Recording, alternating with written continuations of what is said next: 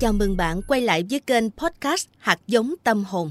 Hôm nay kênh Sách Hay Podcast xin giới thiệu đến quý thính giả phần tóm tắt cuốn sách Từ Bi của tác giả Osho, một bậc thầy tâm linh người Ấn Độ. Osho vốn là danh xưng tiếng Nhật Bản cổ, có nghĩa là đạo sư của một dòng thiền. Osho đã để lại một số lượng tác phẩm đồ sộ với hàng trăm cuốn sách và vô số các bài thuyết giảng. Ông là một người gây nên rất nhiều tranh cãi trong số những ai quan tâm đến triết học phương Đông trong giới những người tầm cầu tôn giáo và đạo sư. Có thể nói, ông là một trong những người gây phân hóa về mặt đạo lý, nhưng cũng là người có sức thu hút mạnh mẽ nhất trong các bài giảng về tôn giáo và triết học. Và những ai đã gặp ông đều thừa nhận Osho có một tài hùng biện đầy ma lực, một sự hấp dẫn cá nhân mà người nghe hầu như không thể cưỡng lại. Như mọi người đều thấy, trong cuộc sống thường nhật, năng lượng của chúng ta thường xuyên bị chuyển hóa thành nhiều dạng khác nhau, như sắc dục, tham lam, thù hận. Vì đó mà ta cạn kiệt năng lượng và không thể nào khơi dậy được lòng từ bi. Chỉ khi nào những ham muốn này mất đi, thì năng lượng trong cơ thể mới trở thành năng lượng từ bi. Hãy nhớ rằng, ham muốn luôn đi kèm với một mục tiêu nhất định. Trong khi tình thương hay lòng từ bi thì không hề có mục đích, mà nó chỉ đơn thuần là một nguồn năng lượng thăng hoa. Đó cũng là lý do mà ta không thể gieo trồng từ bi, mà từ bi sẽ tự đến khi bản thân đã gạt bỏ hết mọi ham muốn của mình. Trong cuốn sách này, Osho cũng nhấn mạnh vai trò của thiền. Thường thì chúng ta hay bị chi phối bởi nhiều cảm xúc như sân si, ham muốn, tham lam. Những cảm xúc này nhiều đến nỗi nó khiến ta chẳng còn chút năng lượng nào. Chỉ khi nào ta chấm dứt được điều đó thì nguồn năng lượng nội tại trong mỗi người mới được khôi phục. Và bản thân của mỗi người khi đó mới cảm thấy tràn đầy năng lượng sống đích thực. Một nhân vật đã tạo nên hiện tượng mới khi đề cập đến lòng từ bi, đó là đức phật thích ca mâu ni. Nếu như trước đây, mọi người cho rằng chỉ thiền định thôi là đủ và chẳng ai nhấn mạnh lòng từ bi đi đôi với thiền định, thì đức phật cho rằng con người cần phải giàu lòng nhân ái tử tế và thương người hơn nữa. Điều này thậm chí còn nên có trước khi ta thiền định. Đức phật muốn dạy chúng ta là không nên ích kỷ mà phải biết giúp đỡ nhau cùng giác ngộ. Phải biết nhận ra giá trị thật của con người, giúp mọi người hiểu rằng những gì xảy ra cho người khác cũng có thể xảy ra với mình. Chẳng ai là kẻ vô giá trị và giác ngộ là một điều hết sức tự nhiên mà bất kỳ ai cũng có thể đạt được, chính là điều cốt lõi của từ bi. Và hãy nhớ, đừng bao giờ làm điều gì đi ngược lại với từ bi. Ví dụ như khi bạn ghen tị, hơn thua hay cố tìm cách thống trị người khác, những lúc đó bạn sẽ nhận biết ngay vì từ bi trong bạn bắt đầu bị do dự và lung lay bạn có thể hủy diệt từ bi của bản thân vì những điều ngu xuẩn đó, vốn chẳng mang lại cho bạn điều gì. Ngoài sự lo lắng, giận dữ, khó khăn và khiến bạn quan phí cuộc đời quý báu của mình. Hãy nhớ, từ bi đồng nghĩa với khả năng thấu hiểu sâu sắc trước mọi việc. Người có lòng từ bi sẽ không bị ảnh hưởng bởi những điều nhỏ nhặt vốn xảy ra hàng ngày trong cuộc sống khả năng thấu hiểu sâu sắc này sẽ giúp bạn tích lũy và chắc lọc cho bản thân ngày càng nhiều năng lượng từ bi khi kết hợp song song với thiền định. Khi bạn thực sự giác ngộ và đạt đến đỉnh cao của thiền định, bạn chắc chắn sẽ tìm thấy trong mình sự từ bi.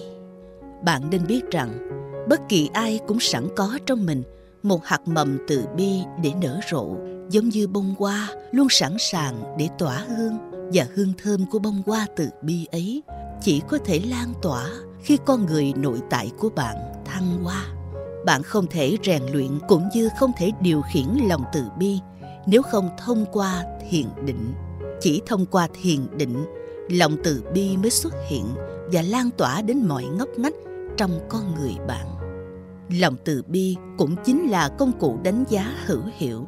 Nó giúp bạn biết mình đã thiền đúng hay sai cách nhiều người sai lầm khi nghĩ rằng mọi hình thức thiền định đều đúng, nhưng thực tế không phải vậy. Rất có thể cách bạn đang thiền là sai. Ví dụ, những cách thiền chỉ giúp bạn tập trung sâu là sai, vì nó sẽ không khơi dậy được lòng từ bi.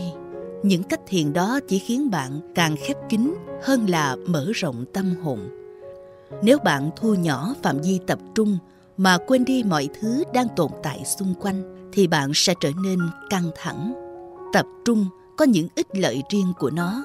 Nhưng đó không phải là thiền chúng ta cần sự tập trung khi nghiên cứu khoa học hay khi làm thí nghiệm. Chính vì thế mà các nhà khoa học thường mắc tật đảng trí.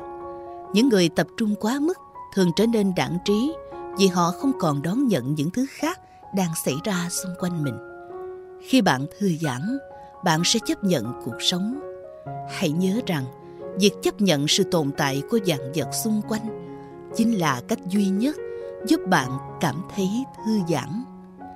Nếu bạn để cho những điều nhỏ nhặt làm mình khó chịu, thì hơn ai hết, chính thái độ của bạn mới là kẻ gây nên sự phiền toái đó.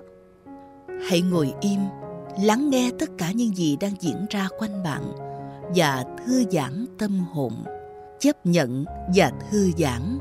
Khi đó, bạn sẽ nhận ra một nguồn năng lượng lớn trỗi dậy trong mình và biểu hiện đầu tiên của nó chính là hơi thở sâu hơn của bạn. Càng thư giãn, hơi thở của bạn càng sâu hơn. Nó sẽ chậm lại, sâu hơn, có nhịp điệu hẳn hoi và mang lại cho bạn cảm giác vui sướng. Và rồi bạn sẽ nhận ra rằng hơi thở chính là chiếc cầu nối giữa bạn với thế giới xung quanh. Và khi bạn đã đạt đến một tầm cao nhất định trong thiền, bạn sẽ dần dần ra điều thay đổi ở bản thân. Bạn sẽ thấy mình trở nên thanh nhã, đón nhận, mềm mỏng và rộng lòng yêu thương hơn. Khi đó, tự khắc lòng từ bi sẽ không ngừng tuôn chảy trong bạn như một thứ hương thơm tự nhiên. Bạn nên nhớ đừng bao giờ cố gắng để có lòng từ bi. Chỉ cần thả lỏng và thiền sâu, tự khắc, bạn sẽ trở nên từ bi. Hãy để bản thân chìm đắm vào trạng thái thiền buông bỏ. Rồi đột nhiên, bạn sẽ cảm nhận được hương thơm của từ bi xuất phát từ sâu thẳm trong con người nội tại. Khi đó, bông hoa thiền định sẽ nở rộ trong bạn và lòng từ bi sẽ tỏa lan đến khắp mọi thứ xung quanh cuộc sống của bạn. Hãy nhớ rằng, thiền là bông hoa, còn từ bi chính là hương hoa.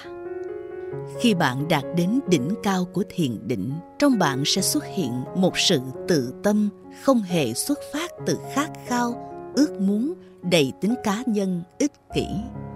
Khi mùa xuân đã đến trong nhận thức của bạn khi nội tâm của bạn đã nở rộ những bông hoa thì hương hoa từ bi sẽ tự khắc lan tỏa ra xung quanh trong cuốn sách này Osho cũng chia sẻ một phương pháp thiền Phật giáo tên là Maitri Bhavana, nghĩa là pháp quán từ bi, nhằm giúp người đọc giải trừ sự thôi miên của xã hội.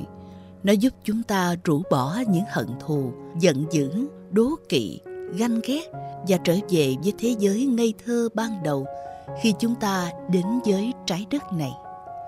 Pháp thiền này giúp bạn bắt đầu biết cảm thấy yêu thương bản thân bởi bạn gần gũi với chính mình hơn bất kỳ ai khác. Sau đó bạn sẽ bắt đầu chuyển tải tình yêu, tình bạn, lòng dân ái từ bi, cảm giác an nhiên hạnh phúc của mình đến với những người mà bạn yêu thương nhất. Tiếp đến, bạn thậm chí sẽ chuyển tải những cảm xúc tốt đẹp đó đến với những người mà bạn chỉ quý mến, rồi đến những người mà bạn không yêu cũng chẳng ghét. Và cuối cùng là đến cả những người mà bạn ghét bỏ. Dần dà, bạn sẽ bắt đầu tự giải trừ thôi miên cho con người của chính mình và tạo ra khối yêu thương bao bọc xung quanh cuộc sống của mình. Và bạn phải luôn ghi nhớ rằng từ bi không phải là lòng tốt dù từ bi vẫn có phần cốt lõi của sự tử tế trong đó, nghĩa là thái độ cảm thông, chia sẻ, nhưng nó diễn ra tự nhiên và hoàn toàn, không dính dáng đến bạn. Từ bi đến từ sự hiện hữu của dạng vật, và bạn chỉ là một nhịp cầu giúp nó chạm đến dạng vật. Bạn đóng vai trò tương tự như mảnh kính giúp ánh sáng đi xuyên qua mà không hề cản trở nó.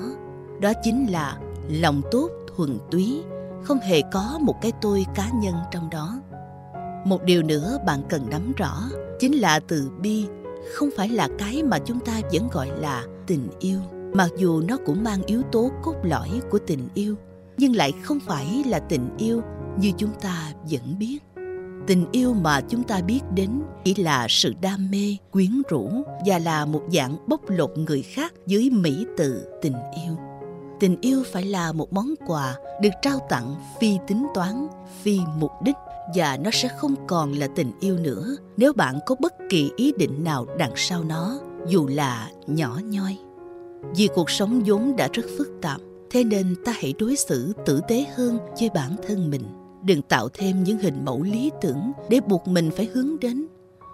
Cuộc sống luôn đầy những rắc rối, nhưng chúng ta vẫn có thể giải quyết chúng được nếu bạn lên nhầm tàu, bạn vẫn có thể đổi tàu. Nếu mất vé tàu, chúng ta vẫn có thể mua lại chúng. Nếu vợ hoặc chồng bỏ đi, bạn vẫn có thể tìm cho mình một người bạn đời khác. Bạn có thể giải quyết được những khó khăn trong cuộc sống, nhưng với những rắc rối do sự cầu toàn mang lại thì không.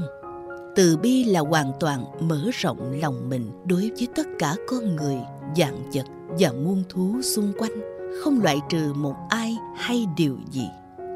Hãy từ bi một cách vô điều kiện, vô tư và tự nhiên.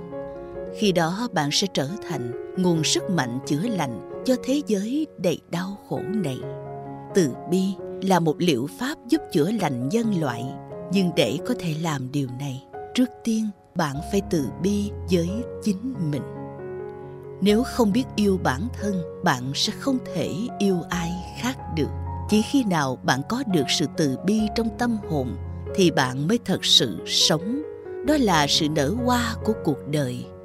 Và khi đó, hàng triệu người khác sẽ được chữa lành nhờ sự từ bi đó. Tóm lại, từ bi chính là sức mạnh chữa lành những vết thương tinh thần lẫn thể xác của con người.